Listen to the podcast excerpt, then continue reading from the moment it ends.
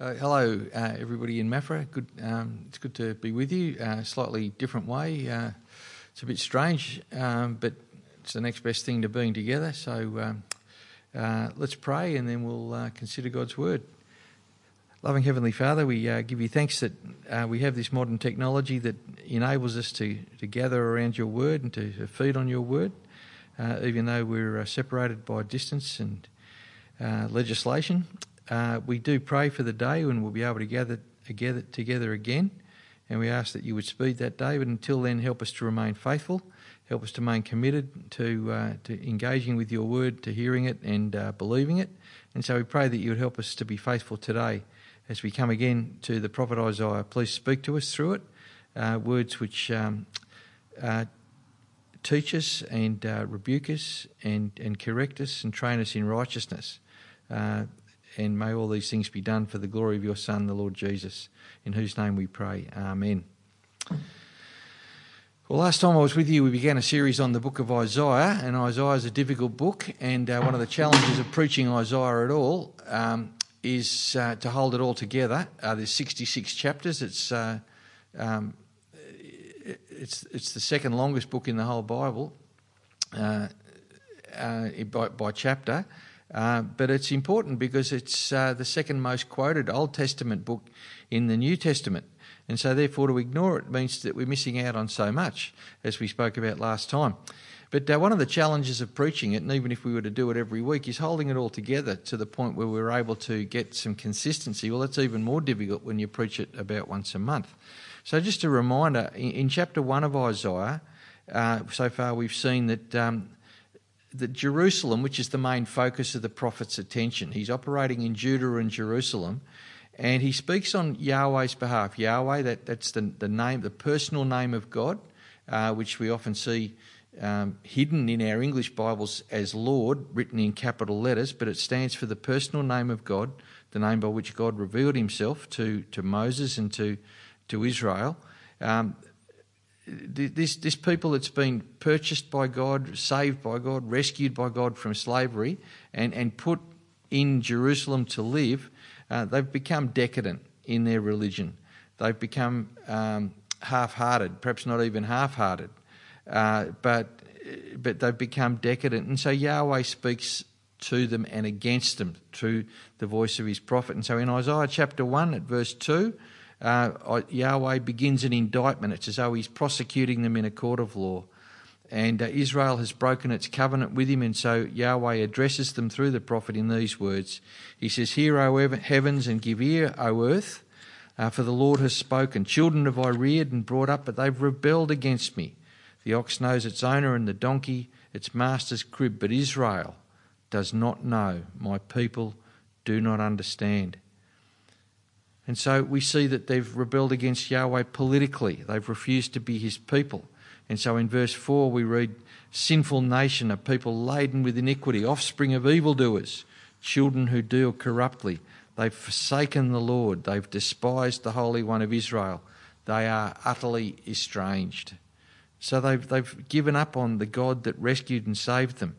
Uh, and so that political rebellion also manifests itself in re- religious rebellion. Their, their religion is formal, it's heartless. They, they're good at getting the, the, the, business of it right, the sacrifices and the prayers, but they don't really mean it. They're hypocrites. Well, at the end of the, uh, the, the, first section that we looked at last time, in, uh, in verses 18 to 20, uh, Yahweh offers forgiveness.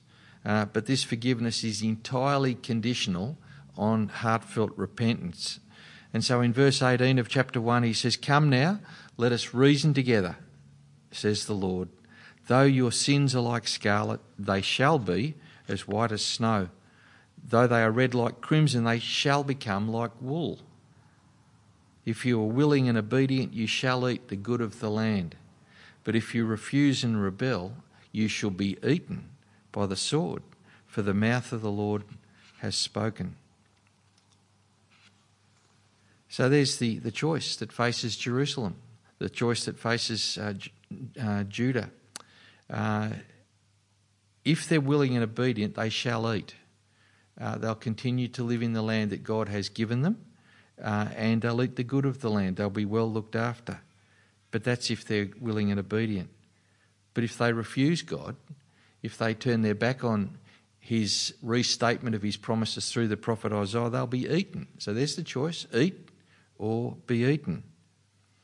Well, as we get to uh, the later part of chapter 1 and as we move into chapter 2, uh, we find that uh, God resumes his indictment, this legal challenge against Israel's social rebellion. And so let's pick it up now at uh, chapter 1, verse 21. How the faithful city has become a whore. She who was full of justice, righteousness lodged in her, but now murderers. Your silver has become dross, your best wine mixed with water. Your princes are rebels and companions of thieves. Everyone loves a bribe and runs after gifts. They do not bring justice to the fatherless, and the widow's cause does not come to them. Therefore, the Lord declares, the Lord of hosts, the mighty one of Israel, ah, I will get relief from my enemies and avenge myself on my foes. I will turn my hand against you and will smelt away your dross as with lye and remove all your alloy. And I will restore your judges as at the first and your counselors as at the beginning. Afterward, you shall be called the city of righteousness, the faithful city. Zion shall be redeemed by justice, and those in her who repent by righteousness. But rebels and sinners shall be broken together, and those who forsake the Lord shall be consumed. For they shall be ashamed of the oaks that you desired, and you shall blush for the gardens that you have chosen. For you shall be like an oak whose leaf withers, and like a garden without water. And the strong shall become tinder, and his work a spark, and both of them shall burn together, with none to quench them. So, what we got in the first section there, between verses 21 to 26, is a, a picture of Jerusalem, uh, their faithful past, their rebellious present, and a righteous and glorious future. Notice how verse 21 begins how the faithful city has become a whore. Now, that's commonly used in, in lament uh, literature in the, Psalm, in, in the Old Testament uh, to say how. Uh, that's the way laments begin. It's the way the book of Lamentations begin. It's a it's a, a, a registering by the uh, the author that what we're hearing here is very very sad. Uh, the city that was once characterised by faithfulness to Yahweh is now the extreme of unfaithfulness. Now, this is very unflattering language for the people of God. But Yahweh says that faithful city has become a whore. The city is as good as a prostitute. Now, that's the very opposite of faithfulness. It's a picture of someone who's given up on their promises, someone who's turned their back on, uh, on their husband. It's a picture from marriage. Uh, they're the complete reverse of everything that they should be. Now, later on in Isaiah, in Isaiah chapter 54, we read that uh, their maker is their husband. So, this is an image of, of marital unfaithfulness. Uh, in Exodus 34, uh, Yahweh says to Israel, who he saved from Egypt, that he's a jealous God. That's the language of, of a husband. Uh, it's someone who, who wants uh, untarnished loyalty from, uh, from their wife. And that the problem with Israel that, that God was forecasting in Exodus 34 is if they gave themselves to the nations around them, that they would whore after their gods. And that's exactly what's happened in Jerusalem of Isaiah's day. Now, jealousy is an attribute which is really only appropriate to an exclusive covenant relationship. Uh, and so, what Israel, what Judah has done here, is that they've breached that exclusive commitment. They, they should have been committed to Yahweh alone. And the fact that they've given their hearts to other gods is prostitution. So Yahweh talks about how uh, that the city was once full of justice, it was once full of righteousness. And you will often find those words paired throughout the book of Isaiah justice and righteousness. Justice means to exercise the program of government, the processes of government in sound judgment and administration. We all of us want justice, don't we? Uh, that's the kind of world we want to live in. We, we all of us know when an injustice has been to, done to us and we feel it keenly. Um, but really, we want a world where injustice has been done away with. Well, injustice can only be done away with in a world committed to righteousness. Now, righteousness means um, commitment, conformity to an ethical or moral standard. It means the quality of being right. Uh, people who conform to standards set out by the holy and righteous God. Um, a righteous person is someone who is committed not only to living for God at an individual level, uh, certainly that's important, but much broader than that is the desire of the righteous person to see that the community fulfills those same commands of God. It's a desire to see other people built up in the ways of God. And by looking out for personal righteousness but community righteousness and wanting truly what is good for others, that is uh, the way in which God is properly served. But what's happening in Jerusalem in the day of Isaiah is they have spiritual unrighteousness. And, uh, and so this, that, that leads to physical injustice, which is characterised by murder. Um, righteousness lodged in her, that's the, the previous Jerusalem, but now murderers find a haven there.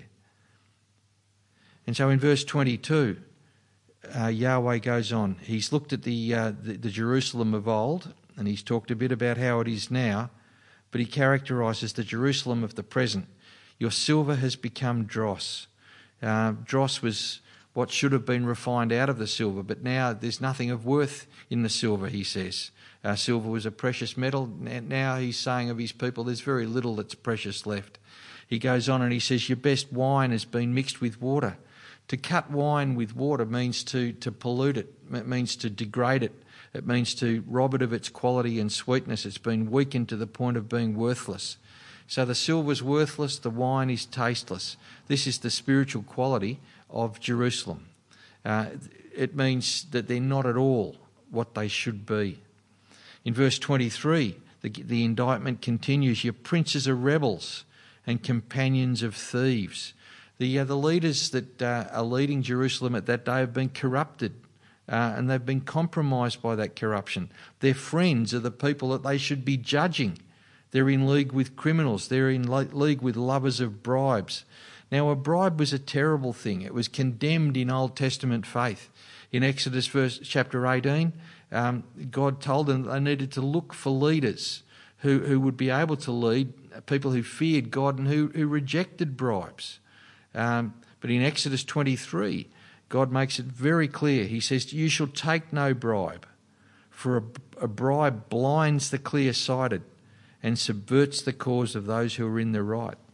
Now, God wants righteousness from His people, and His people will only be righteous if they're well led, led by people that are righteous themselves.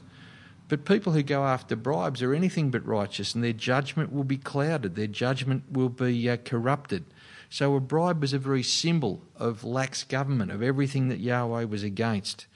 Um, so, they're after bribes, they're friends of criminals, and yet they're ter- turning their back on the things that God says make for true religion. And so he says that uh, they do not bring justice to the fatherless, and the widow's cause does not come to them.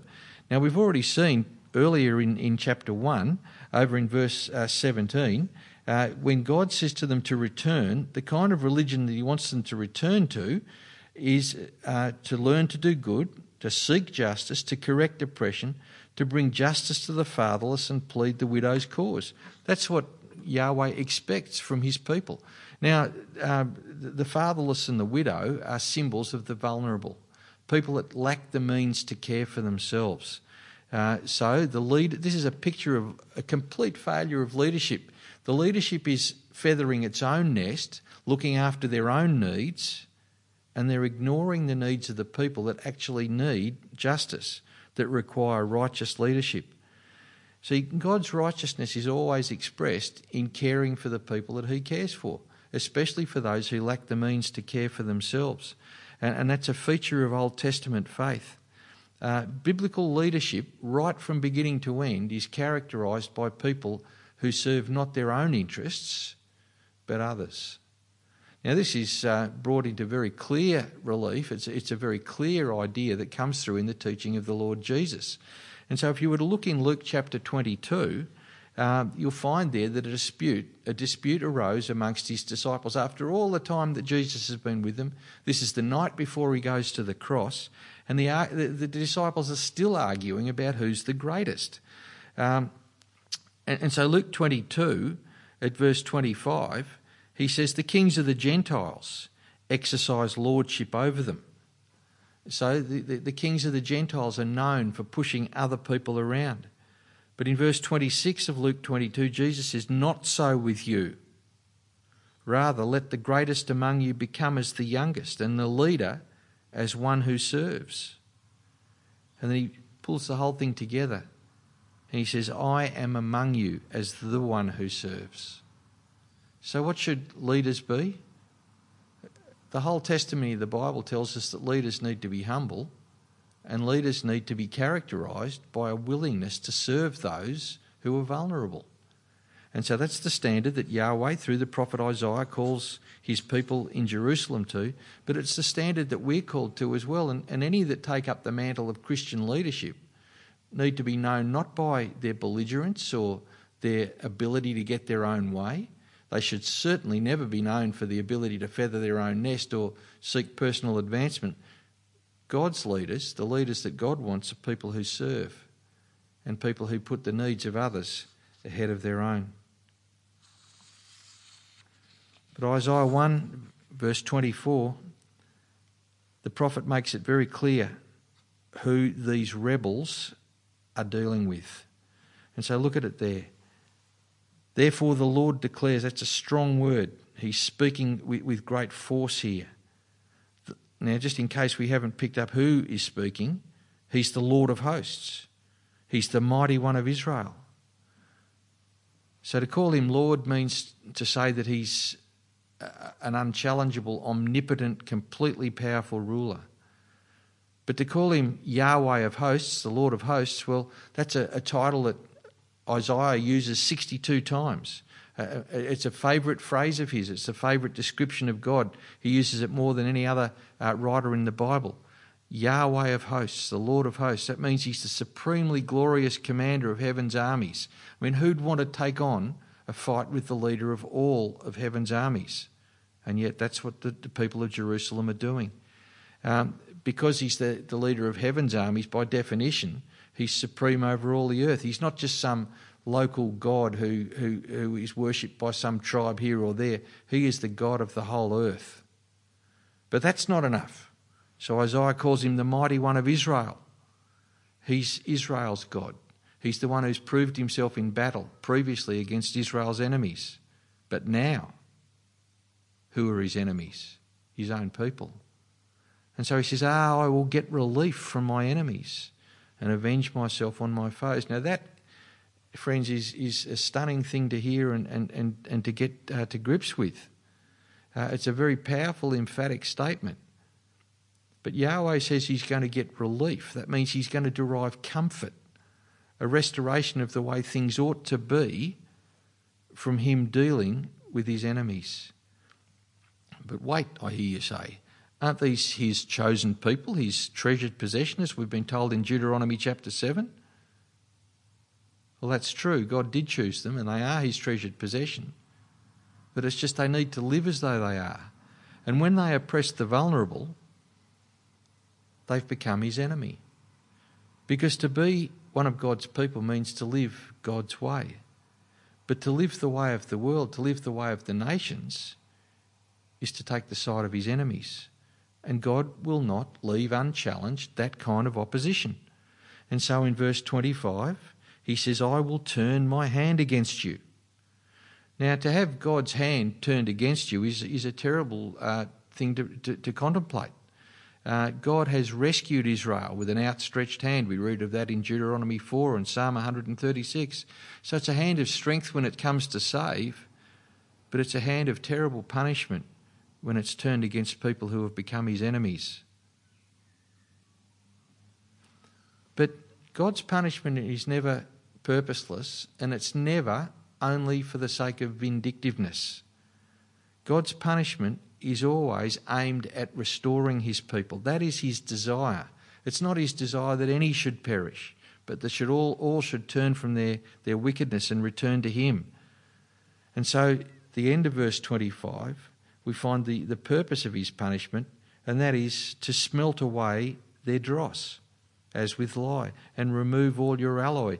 He's using a figure that comes from uh, processes of refining precious metals. You heat them, and then you scrape off all of the impurity so that you're left with pure and precious metal after the process is complete.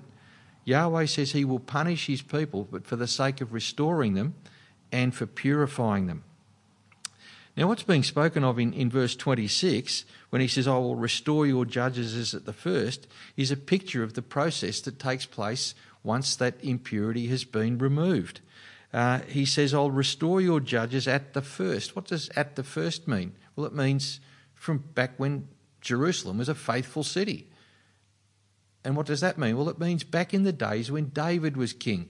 David, the king that they all look back to as being the very best of their rulers, the one who established safety for Jerusalem, the one who established the territory of Jerusalem, the one who rescued them from all of the enemies that were around about.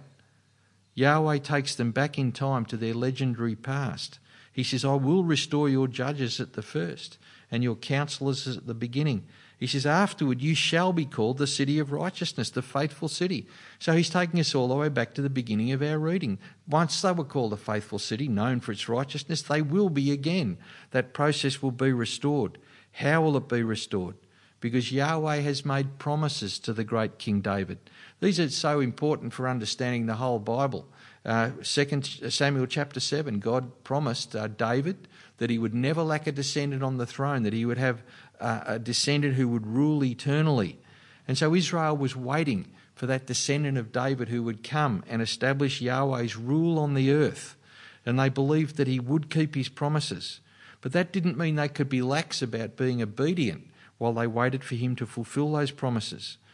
And so, this idea of the restoration of judges as at the first, a restoration to the era of David, is a signpost to things that will come to pass later on in the book of Isaiah.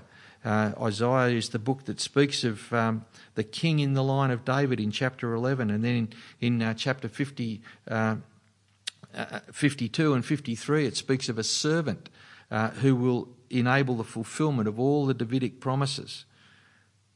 So, chapter 1, verse 21 looks back to better days, uh, model days. Chapter 1, verse 26 look ahead to Yahweh's restoration of justice and righteousness and Jerusalem's reputation as the faithful city.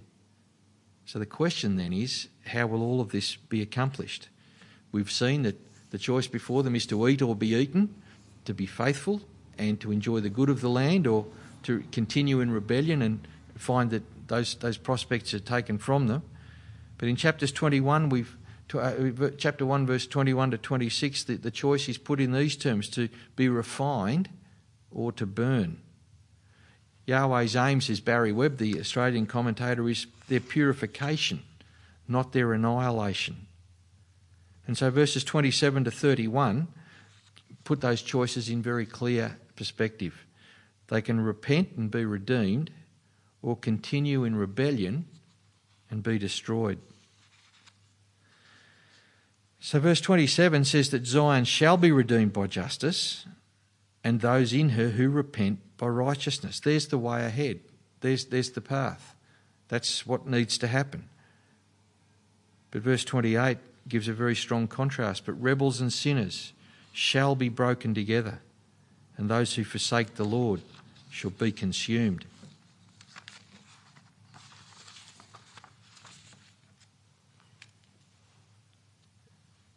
Despite everything that they've done, despite the fact that they completely deserve God's punishment because of their rebellion, their hard heartedness, their hypocrisy, their maltreatment of the vulnerable, all of these things are offensive to God. They've made them his enemies as a result of it. But Yahweh has plans for Zion and he won't abandon her. Uh, Yahweh always keeps his promises. But those promises are for people who will repent. Those promises are not for people who will continue in rebellion. And so people need to respond. You see, God's action in salvation always requires a response. It's not something that we can take complacently. Uh, it requires a response of our will, and that's the way to achieve Yahweh's purpose. So, in the New Testament, Colossians chapter 3, verses 5 to 10, put it this way uh, the response to the salvation that Yahweh has won for us through the Lord Jesus is to put to death what is earthly in you. And there's a whole list of things that qualify as earthly and that need to be put to death. But as uh, Paul finishes this little section in verse 10, he says, once we've put to death those things, we need to put on the new self, which is being renewed in knowledge after the image of its creator. Yahweh's purpose is never just to punish, it's always to refine and to restore. And even then, that, that purpose is to, to rebuild people in the image of our Creator, to be what humans were once made to be and which sin has marred so dreadfully. But getting back to Isaiah chapter 1, uh, at verse 28, those who continue to rebel will be punished severely. Uh, so they're rebels, they're sinners, they'll be broken, they'll be shattered, and they'll be consumed. In other words, they'll come to an end. So there's the choice. Now, the parallels in verse 29 reveal the true state of their hearts where they thought that their religion was good enough because they were turning up when they needed to and doing the sacrifices that they thought God required and coming to Him in prayer, so, so to speak, uh, we find in, in verse 29 uh, they shall be ashamed of the oaks that they desired. So the things that they desired were not Yahweh's way. They weren't God's rules and God's commandments. They weren't God's true faith. They wanted a bit both ways. They wanted the religion of the world around them, the sensual, exciting, exotic idolatry of the people around, uh, amongst whom they lived. That was what they'd set their heart on. That was what they desired. But God says the thing that they desired will lead to their shame. The choices that they've made will lead to utter humiliation. Now, what we see here is garden imagery. Verse 30 says that they'll be like an oak whose leaf withers and like a garden without water. So, uh, tree imagery is important here because very often uh, the practice of idol worship was, was took place in uh, in uh, in pleasant sacred groves, groves of, of, of trees that were planted as symbols of fertility, and the, the, the gods of the nations around about Israel. Uh, practiced this fertility religion. Baal was a, a fertile, a fertility god. Uh, Asherah, his wife, symbolised fertility. They thought if they wanted their crops to survive, if they wanted their crops to prosper, they'd need to pay a little bit of attention to the gods of the nations around them because they, they were fertility gods. Well, God says, no, you can only have one God, have no other gods before me. And so, where they'd set their hearts on these symbols of fertility, God says that will be completely frustrated. Um, the, the, uh, the trees that they're worshipping amongst, the trees that they've set their hearts on, will wither. They'll be like gardens without water. But more than that, they'll be burned up. They'll be so lacking in water that they just uh, they become tinder for the fire. And so, verse 31 has a striking image of, the, of terror and finality. A dead garden is burned. And so, the choice facing Jerusalem through the prophet Isaiah couldn't be starker. Uh, the fire that burns will either refine them or consume them. We'll say it again. There's only two ways to live they can eat or be eaten, they can be refined or they can burn. But then we move to chapter 2. And chapter 2, 1 to 5, as a, a picture of an alternative future. And so we find there the word that Isaiah the son of Amos saw concerning Judah and Jerusalem. It shall come to pass in the latter days that the mountain of the house of the Lord shall be established as the highest of the mountains, and shall be lifted up above the hills, and all the nations shall flow to it. And many people shall come and say, Come, let us go up to the mountain of the Lord, to the house of the God of Jacob, that he may teach us his ways, and that we may walk in his paths. For out of Zion shall go the law, and the word of the Lord from Jerusalem. He shall judge between the nations and shall decide disputes for many peoples, and they shall beat their swords into plowshares and their spears into pruning hooks. Nation shall not lift up sword against nation, neither shall they learn war any more. O house of Jacob, come, let us walk in the light of the Lord. So the rest of the book of Isaiah is aiming to undo to reverse and restore the picture that we've seen in chapter 1. The, uh, the politically compromised, the religiously hypocritical, the socially immoral people of Jerusalem, that is all going to be restored in the Zion of the future. Now, Zion was the place, it was the mountain on which uh, the city of Jerusalem was built.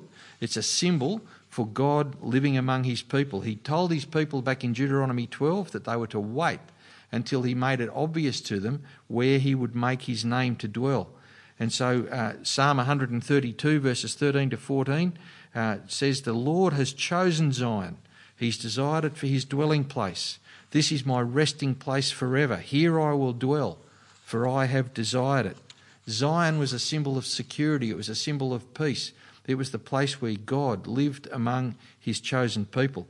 Now, one of the, the, the, things that happened as a result of that was people thought they could live as they pleased because God would never quit where he lived.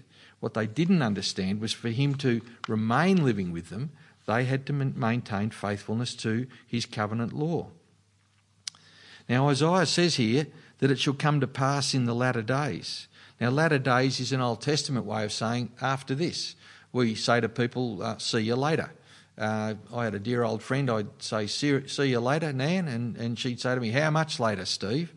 And uh, see you later just means sometime in the future. That's what latter days means. It means after this. It means some time in the future, which is not specific, it's indeterminate, but it will happen.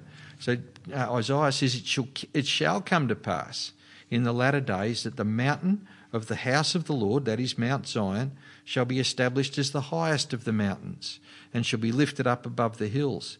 Now, that doesn't mean that at some point in, in, uh, in the future that Mount Zion will be taller than Mount Everest. It doesn't mean that at all. This is a figure of speech which means it will be the greatest mountain on earth. It will be the one that is uh, deemed by the, the whole of the earth's establishment, to uh, the whole of the earth's people, to have been established as the, the preeminent mountain of all, number one mountain. And so, what will happen in that day is that the nations will flow to it. The end of verse 2, uh, there will be a stream of people flowing to Mount Zion. A river will flow uphill, but it won't be a river of water, it will be a river of people. And these will not be Jewish people, they'll be people from the nations, that is, the Gentiles. So the world will one day be attracted to this wonderful Zion and there'll be this magnetic force drawing them there, and that magnetic force will be the law of Yahweh. Now, we don't need to think of law in terms of just punitive sanctions that governments give us to keep us from going outside during periods of coronavirus. Uh, that's not what the law is. The law is a way of life, it's a way of instruction given by a good God for the protection and the benefit of the people that have come under his sovereign rule. And there will come a day, says Isaiah, when the whole world will see that the rule of Yahweh, which has been the privilege of Israel, is something that they want to join in as well. So, verse 3 speaks of the nations gathering to receive Yahweh's law, his word. Israel's rejecting it at the moment. There'll come a day when the whole world will want it. And so, verse 4 speaks of a wonderful future of peace. Look at these words He shall judge between the nations and shall decide disputes for many peoples. They shall beat their swords into plowshares and their spears into pruning hooks. Nation shall not lift up sword against nation, neither shall they learn war any more. Isn't that a future that you'd like? A future without war, a future without conflict? Uh, there'll be no disputes.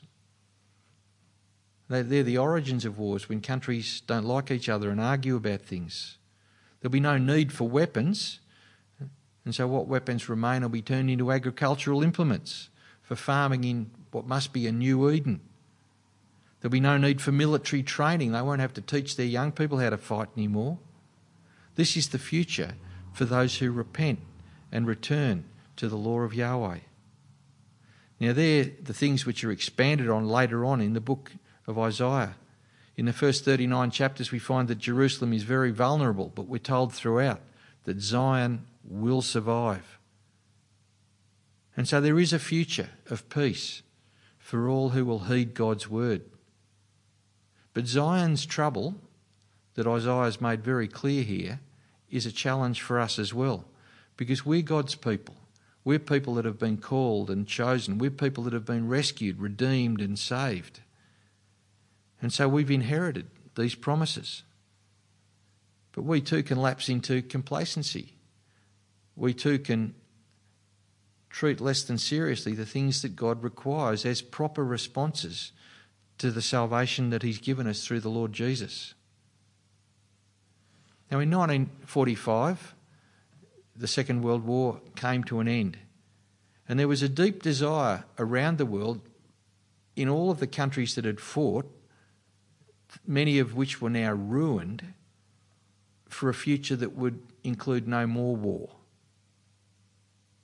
The 20, 20th century saw two terrible international wars. The First World War was called the War to End All Wars, and it didn't, and people were terribly disappointed when the Second World, World War came around. The world wanted peace. How to find it? Well, they established in New York City the United Nations. Now, if you were to go to New York City in Ralph Bunche Park, uh, it's a little park just across the road from the United Nations headquarters. There's a granite staircase there in the corner of the park. It was built in 1948 and dedicated, and it's become known as Isaiah's Wall because on it, Isaiah chapter 2, verse 4 is inscribed in the granite. He shall judge between the nations and shall decide disputes for many peoples. They shall beat their swords into plowshares and their spears into pruning hooks. Isaiah 2, verse 4 is quoted on the wall opposite the United Nations building as the wish of the nations for a future of peace. Well, how are we doing? How's the United Nations travelling? Have they given us that peace that deep down we all wish for? How will that peace ever come?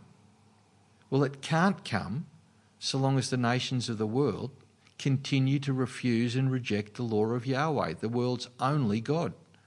And so in chapter 2, verse 5, Isaiah, as we finish this reading, he makes this appeal to the people of Jerusalem. He says, O house of Jacob, come, let us walk in the light of the Lord. That's the answer. That's the way to the future of peace. To return to the law of the Lord, to return to his ways, which have now been fulfilled and perfectly expressed in the life and the death and the resurrection of the Lord Jesus. We need to walk in the light of the law of Yahweh. And so we see that the nations will be drawn to walk in his paths as God's people walk in the light. The nations say, Come, let us go to Zion. Isaiah says, Come, let us walk. As God's people, we need to walk in the light of the Lord Jesus to make the gospel message that we've come to believe attractive to others so that they'll want to join us. So, how will the rebellious, unfaithful Zion of chapter 1 become the Zion of chapter 2? It'll come through refinement. Refinement, refinement that will either consume, that the fire will either consume or will refine. It will also come, as Isaiah shows us later, through the activity of Emmanuel, God with us, uh, through the king who will rule in the line of David. But all of those figures find fulfillment and they're tied together in one that is revealed later in Isaiah as Yahweh's servant, whose sufferings and sin bearing make other people righteous. And the New Testament leaves us in no doubt at all that that servant of Isaiah is the Lord Jesus. So, what's the way to the future of peace? How can we walk in the light of the Lord? We need to come to the Lord Jesus. We need to admit that we're sinners and seek the forgiveness that He died to win for us. Listen to what the Apostle Paul says in Ephesians 2, verse 13. Now in Christ Jesus, you who were once far off have been brought near by the blood of Christ. That's Gentiles. They've been made one with the ancient people of God through the sacrifice of Jesus. Continuing in Ephesians 2:14, Paul says, "He himself, Jesus, is our peace." who has made us both one. And Jesus, when he died on the cross, anybody that comes to God through him will find that Jesus has created in himself one new man in place of the two, and he's made peace. And all of this, according to verse 16, was so that he might reconcile us both to God in one body through the cross, thereby killing the hostility. The peace that we all deeply desire, the peace that the world wants, can only be found with a complete, heartfelt, 100% returning to God through his Son, the Lord Jesus Christ, who's the fulfillment of all that Isaiah saw. Zion will be rebuilt, but it will be rebuilt under a king who reigns in the line of David, who brings perfect peace, the king who is the servant the King who is the one who shed his blood so that people like us could be forgiven and made fit to live with Yahweh forever. For those who return and repent, there's peace. But Isaiah 48 and 57 make it clear there's no peace for the wicked. So, where are you this morning? Uh, or whenever it is that you're listening, are you a person who has come to God through the Lord Jesus? Have you quit your rebellion, your attempts at religion? Have you come with your whole heart and turned from your old way of life, put it to death, so that you in Christ can be renewed in the image of your Creator? We all of us need to lay down our arms. If we want a future of peace, there's only one way to find it, and that's in the light of the law of the Lord as expressed through the Lord Jesus Christ. Let's pray. Heavenly Father, these are challenging words. They're ancient words, but they speak to our hearts today. Uh, we're people who find it ever so easy to go things our own way. And yet, we want the peace that your word promises. Uh, we long for the day when you will rebuild Zion, when you will dwell eternally among your redeemed people. So please help us to live according to the values of your kingdom even now. Help us to put to death what is earthly in us. Help us to live lives of righteousness inspired by your Holy Spirit, and all for the sake of the Lord Jesus Christ, the one who loved us and gave himself for us, the one who shed his blood so that we could know peace with you. Heavenly Father, please help us to take these things to heart we pray that you would grant us grace to do this in Jesus' name. Amen.